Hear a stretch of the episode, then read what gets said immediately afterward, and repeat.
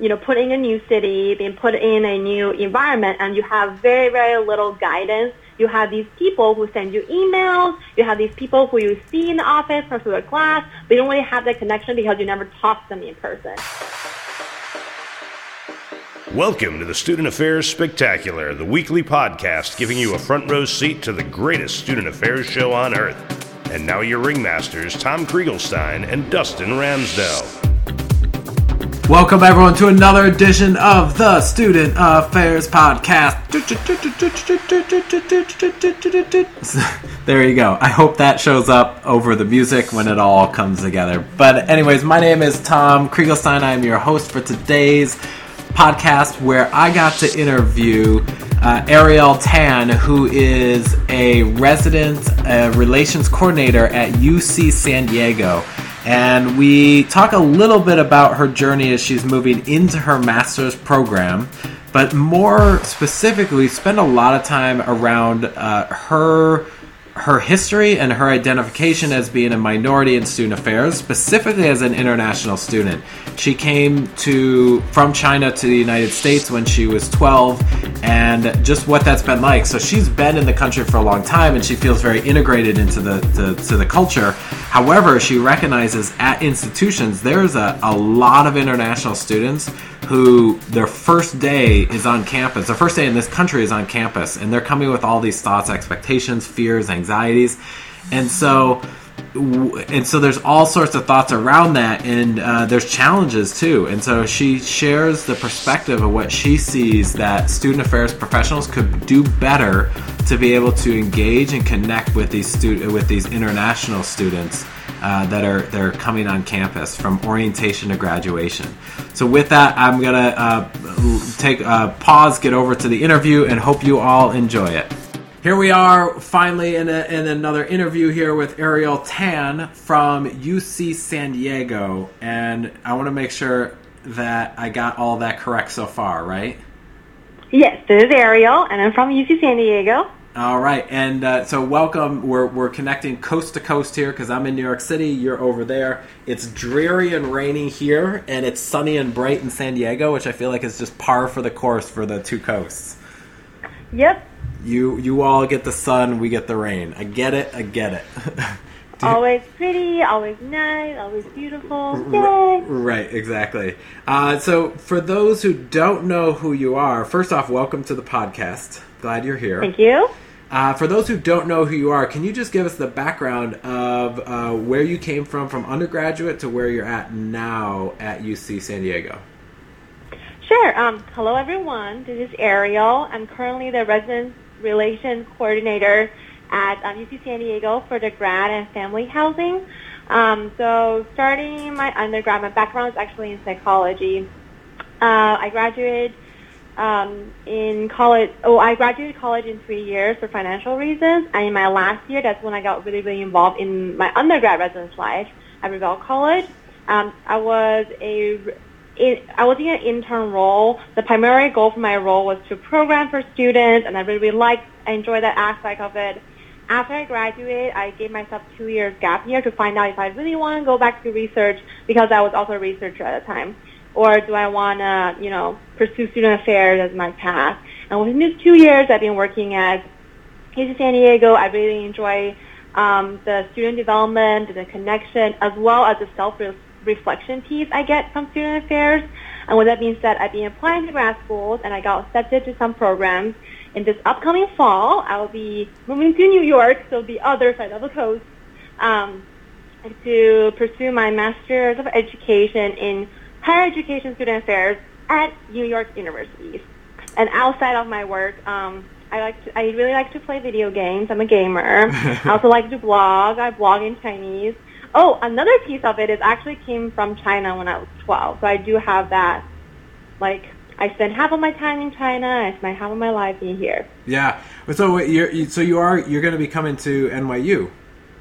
Yes, uh, I will. All right. Well, welcome to the other coast. I know. I'm going to get to experience this thing called rain and snow and yeah. coldness and, and things like that. In a massive city. Mm-hmm. I mean, L A's pretty big, but ours, it, New York's just made more condensed. That's all. Mm-hmm. Um, so you said you moved from China here when you were twelve? Yes. Or twelve years ago, I guess. Well, somewhere in there. Um, yes. Well, the funny story is I'm turning twenty-four this year in November, so I spent exactly half of my life in China and exactly half of my life in America yeah. in this year. Yeah. How has that, in terms of uh, in terms of your identity, um, uh, played out in terms of your higher education experience and then ultimately where you're working now? Sure. Um, first of all, identity is something that I, re- I never really thought of or reflected upon when I was younger. Um, I stayed in a small um, suburb town called Murrieta in uh, SoCal for the six years before I come to college in San Diego. And uh, it was predominantly a white community at the time when I w- attended school. So I was like one of the only Chinese person in the school, and most of my friends do not have an international background. So even though there are times when I was confused and there are times that um, I wasn't sure what I was doing or what I really want, I kind of just like went with the flow. There wasn't a moment for me to sit back and think about it, because, and then, let alone there wasn't a person for me to talk and have this kind of conversation with. And I didn't really get exposed to like the cultural identity part or to my, my intersectionality until I started my Res Life, or I guess my Res Life career in my junior year. Um, so I went through the, the R A training, and that's when it first opened my mind. We were, at U C San Diego, we we have a three-week R A training course that I participated. So we did the equity. Um, it's called equity-minded education, which was like the first introduction of like, this is what race is about. Here's America, and here's the issue that we have, and here's um, all these how uh, what's What, what are we trying to do to help students and guide students through that uh, very critical young adolescent's life? And that was really, really empowering, because that's the first time I get to, like, talk about these things. I get to see these things, and I get to talk to people who re- I can relate to, as well as people who have experiences as different from mine. Yeah. So, so we- that's kind of, like, how I started, and I think that was, that's also what really inspired me to want to student affairs as a career. Yeah. Was there? Did you have a mentor or anyone that was that was above you that guided you? Uh, I don't. Well, um, I think my residence life team, all the supervisors were really nice. And another interesting story is I went through three different supervisors within like one simple school years, um, and then each one of them offered me a great personal connection and a great personal reflection. However, they, they weren't Asian, they weren't international, so that's the part that we couldn't relate. But what they provided me was abundance of resources and empowerment and encouragement of connecting me to people or information of um, what I can do. So I think that was kind of like important um, because it kind of it made me feel like, at least at Res Life, I have this um, this network of encouragement. Now, outside of gra- uh, outside of undergrad, in this past two years, when I this past two ga- two years of my gap years, uh, I would say one of my colleagues, Katie, was actually my mentor. Even though uh, she identified as white, um, but we were able to build a connection, and then she was able to help me navigate all sorts of questions, and again, offer me resources. And then it, it was because of her that I joined with K U H O, which is stands for Western Association of College and University Housing Officers. Yeah. And at there, I met Mel from U S C, who identified as Asian, uh, and then that's when I really find like a mentor who I can relate to, and that's where it kind of all started. Yeah, and now uh, in in the position you are in Res Life, uh, do you do you do international students come to you? Or are you reaching out to international students, or is it just, is it like, what is the unique experience here between the international students' experience in higher ed versus the, the student who maybe was born and raised here in America um, and doesn't have that international experience, or it, it, it it's it's not it's not the country they were born in either, and maybe not the language that's their their first language? Mm-hmm. Sure, um, I think there's a couple layers. So I will first answer the question of like, whether or not international students at my current institution come to me. The answer is actually no, because uh, even though I work at Res Life, the way that the grad housing and family housing is currently operated is more of like a uh, is like a combination of leasing office and residence life office. So with that being said, we don't really have that kind of like R A kind of like experience. So they don't, they only know me as this lady who sends them notice email, or this lady who does the, who does appeal, things like that. However, when I can, I will engage uh, in conversations with them, especially during move-ins. During summer when we have lots of move-ins, sometimes there was one particular time I conducted like a five people movie, and they were all Chinese, so I just did my whole movie-in process in Chinese. Um, and then in terms of how does the experience of international students differ from local students within higher ed, I think there's two pieces of it. From a student perspective, um, I'm also a first generation college student, so I didn't really have anyone to like, explain what college experience is, or like a Chinese college experience is to me. And then in America, because the education system works very differently, I didn't really have any anticipation when I come to college, other than like it's supposed to be a fun place, or or it's supposed to be like a place where you get to party, or you get to take classes, you get to lo- learn things from professors. But I didn't really know what student affairs is about. I didn't know how the dorm works. I didn't know who are R As. I didn't know all the student organizations and how how how the student how the student government operated. So I think that piece is very important. Is lots of international students come here with very very little or very very like media related anticipation of what their college experience is going to be like. Yeah, yeah. And well, then, I mean, using Res Life as a as an example, in China, um, so all of my elementary school friends were the same age. So they went through uh, school uh, college in China. Their dorm is significantly different than ours. Um, they don't really get to have like apartment style dorm or apartment style on campus housing.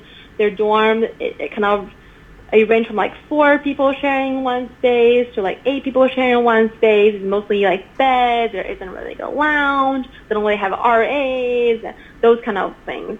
Um, so when I was trying to explain what I do in America, they're like, okay, so do you like watch a gate and make sure people don't get in? I was like, mm, that's not really what I do. um, because the only person that they know of that works for the dorms is the security aspect. So like yeah. people who check in, do, do, do your I D, that kind of thing. And then in terms of um, professionals in higher education, I'm actually in like a little group. It's called WeChat group, which is a, it's an app. Um, very common, popular among Chinese uh, population.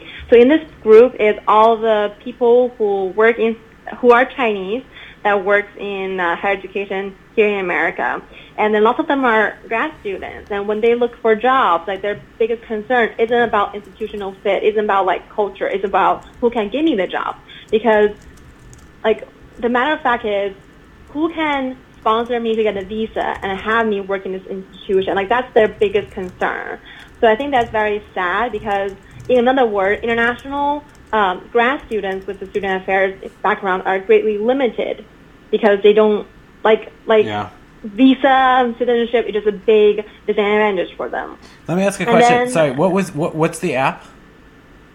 Um, the app is called WeChat. Um, how it's you, a really, really popular app. How do you spell that? Um, it's, It's W E C H A T. So it's like we are chatting. Oh, WeChat. WeChat. Gotcha. Mm-hmm. And and is it – so WeChat's probably just a generic chat platform, and just like uh, like um, uh, WhatsApp. And then under WeChat, yes. there's a channel that's exactly. dedicated specifically to the international students in higher education or international people. It's not particularly – it's not really a channel. It's like a group. Think about like group me. Yeah, yeah, yeah. So we have a group me for, okay. for like – people who work in H I S A, yeah. who are Chinese, who are in America. How did you find out about it?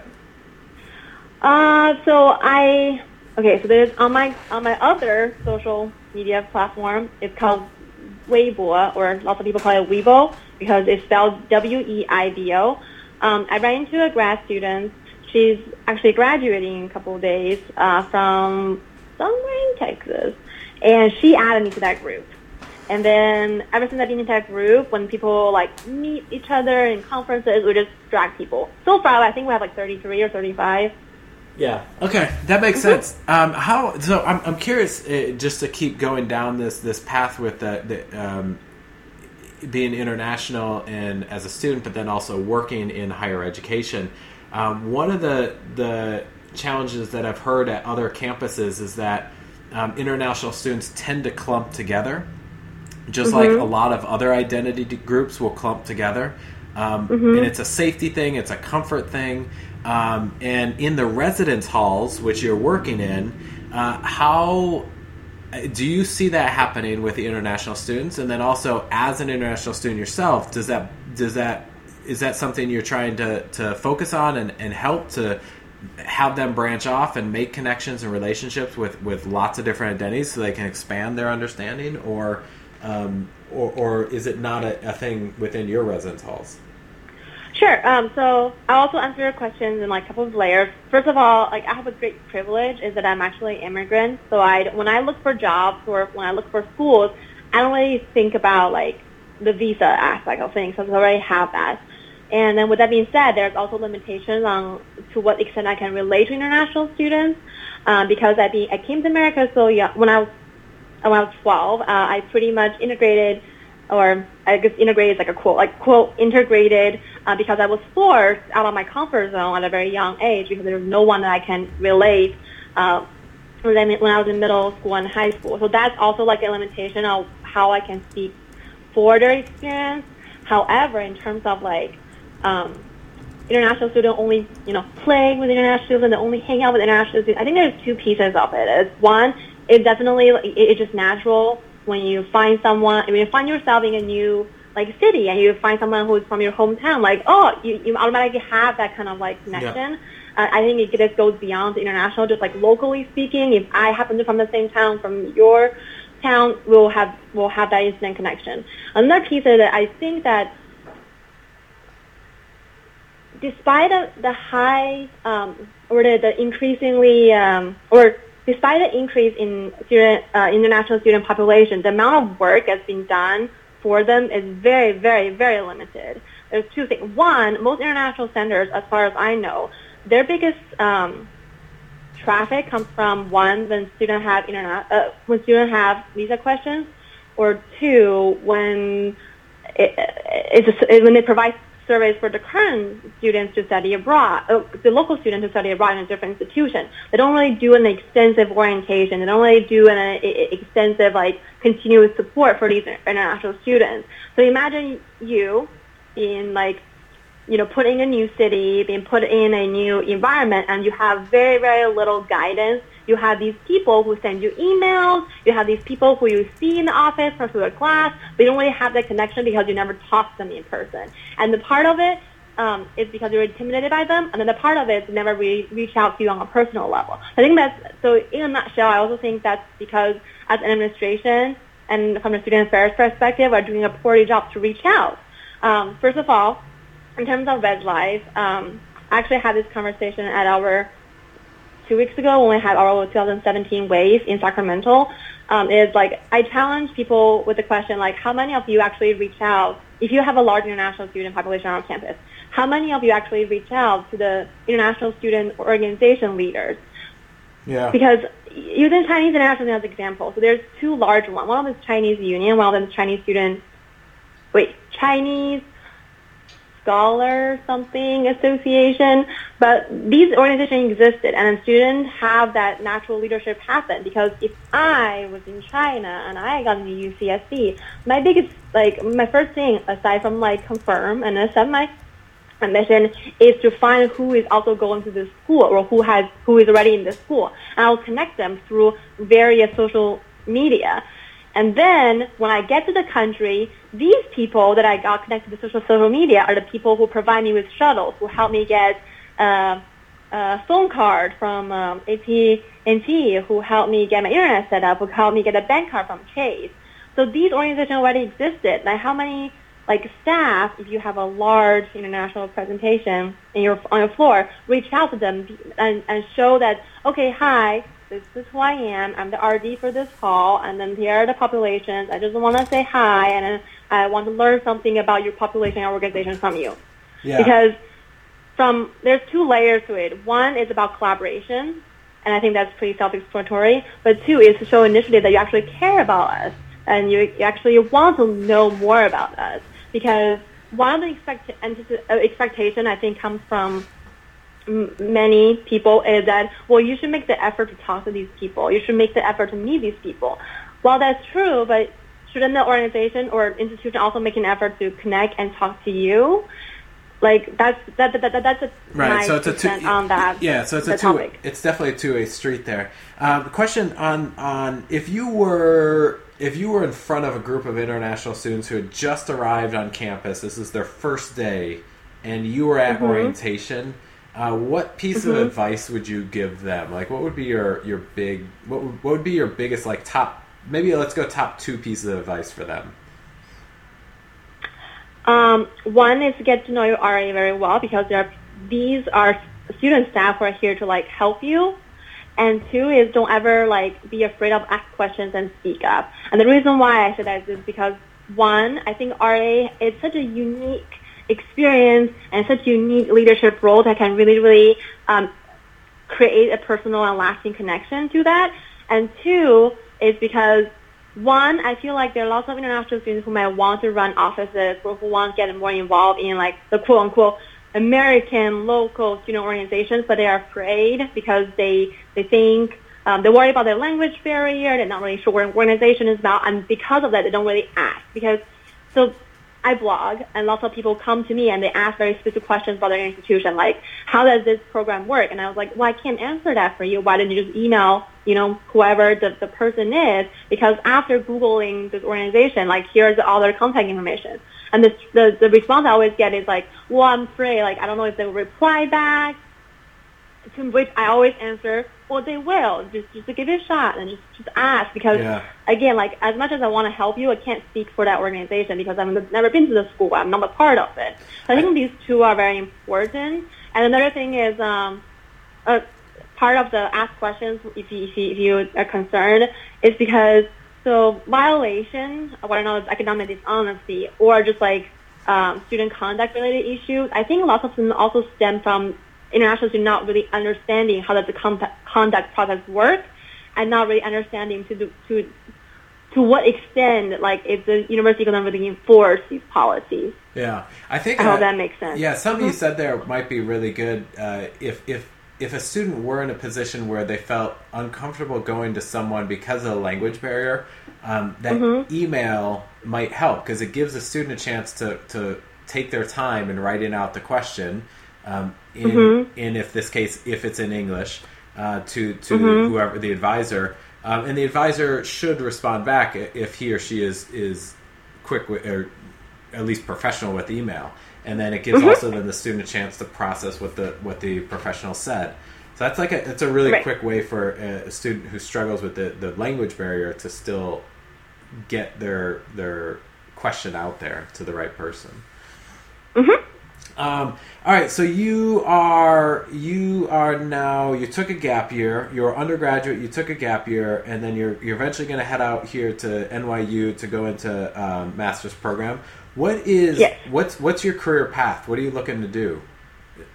Okay, that's a very tough question because I answered these questions about two months ago, three months ago when I was doing all of my grad school interviews. Right. And to be really honest with you. Blah, blah, blah, To be very honest with you, I don't really have one aside from the fact that I really do enjoy student affairs. I want to do maybe, I oh, I really like student development, so I, I look forward to be um, supervising student staff and having home mentorship and, and really focus on the development aspect of things. Yeah. In terms of what title, what's my ultimate title, I don't really have one. Um, academically speaking, I do really like doing research. I think one thing I forgot to mention way back in my introduction is I I pride myself as a psychology researcher, and I really, really enjoy um, lo- looking at data, uh, doing assessments, and um, and writing and going through literature. So I think I do want to get a PhD or like an E D um, sometimes in the future.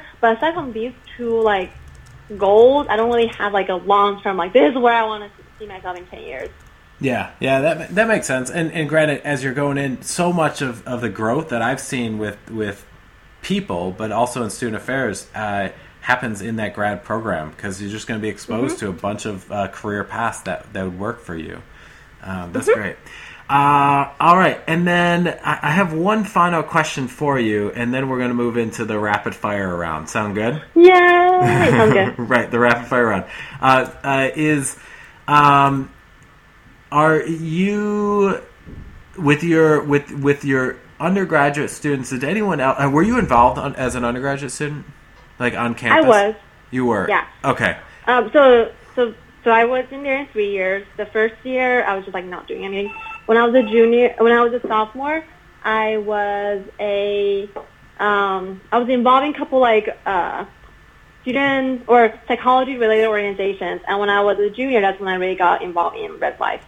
Okay, gotcha. That makes sense. Mm-hmm. Um, and then, how many? Anyone else from your cohort of friends that, that went on to student affairs, or is it just you? I think it's just me. I know one of the R A friends who did um, Teach for America, and aside from like us two, I think. I think that's it. Okay, and were you mm-hmm. at the were you at the WACE conference last uh, this yes. year? I was there. I, I opened that. I, I know. I remember you. I sat okay. in the front row. That's right. I was like, I feel like we connected there, and I, I was like, mm-hmm. I remember you from that, and I wasn't sure if you remembered me, but there we go. Yay. We connected. connected. It's all fun. Um, it, it, side note, if uh, if anyone's never been to a, a Residence Life conference, they might be the most energetic. And I know the orientation people right now are saying, no, no, no, no. The NOTA people are, are the, the O Ls are the most energetic. I don't mm-hmm. know. I think if you put both of them in a room, I would love to see which one had more energy uh, overall. Sounds, sounds sounds like a fun fun little experiment there. Right. It would be it would be debatable. I'm not sure. Um, all right. Uh, Are you ready for the rapid fire round?